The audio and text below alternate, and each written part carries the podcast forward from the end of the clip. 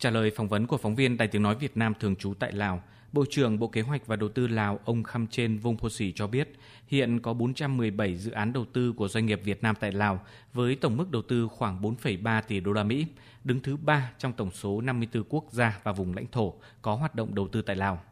Năm 2021, chính phủ Lào đã cấp phép cho 3 dự án đầu tư của doanh nghiệp Việt Nam, trong đó có 2 dự án trong lĩnh vực khai khoáng và một dự án trong lĩnh vực ngân hàng.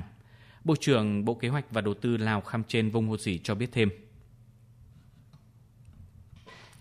Năm 2021, tổng kim ngạch thương mại hai chiều đạt 1,37 tỷ đô la Mỹ, tăng 33,3% so với năm 2020.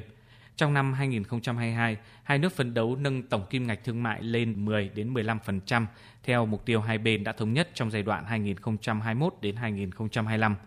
tạo điều kiện thuận lợi cho doanh nghiệp và người dân tại khu vực biên giới hai nước tăng cường trao đổi thương mại.